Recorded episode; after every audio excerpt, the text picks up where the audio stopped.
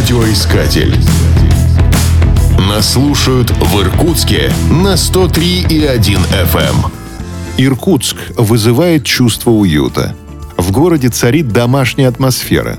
Он богат на примечательные места и украшен ангарой. Статус города Иркутск получил в 1686 году. Уже тогда через него шли торговые караваны. В Китай везли пушнину, обратно чай, сахар и шелк. Как известно, торговля – двигатель прогресса. Через город потекли деньги, жизнь забурлила ключом. На берега Ангары потянулись бояре, казаки и ремесленники. В Иркутске появились кузницы, маловарни и кожевенные мастерские. Когда число жителей перевалило за тысячу, открылись ткацкая фабрика и стекольный завод. В середине XVIII века начала действовать Московская столбовая дорога заработали смолокуренный и скорняжный заводы. Но самый большой доход приносила пушнина. По инициативе мореплавателя и купца Григория Шелихова в городе основали базу российско-американской компании, которая значительно расширила торговые связи.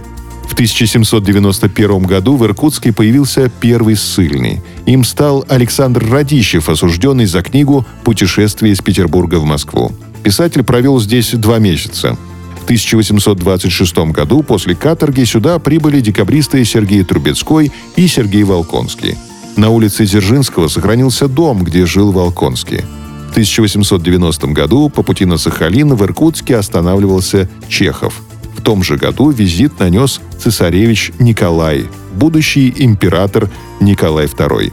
В Иркутске непременно стоит посетить Знаменский женский монастырь. На его территории находится могила Григория Шелихова, которого прозвали «русским Колумбом». Здесь же похоронены декабристы и Екатерина Ивановна Трубецкая, первая среди жен декабристов, приехавшая в Сибирь и разделившая участь мужа. У ворот обители стоит первый в России памятник адмиралу Колчаку, участнику русско-японской и Первой мировой войн, исследователю Арктики.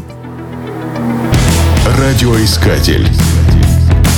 Нас слушает Россия.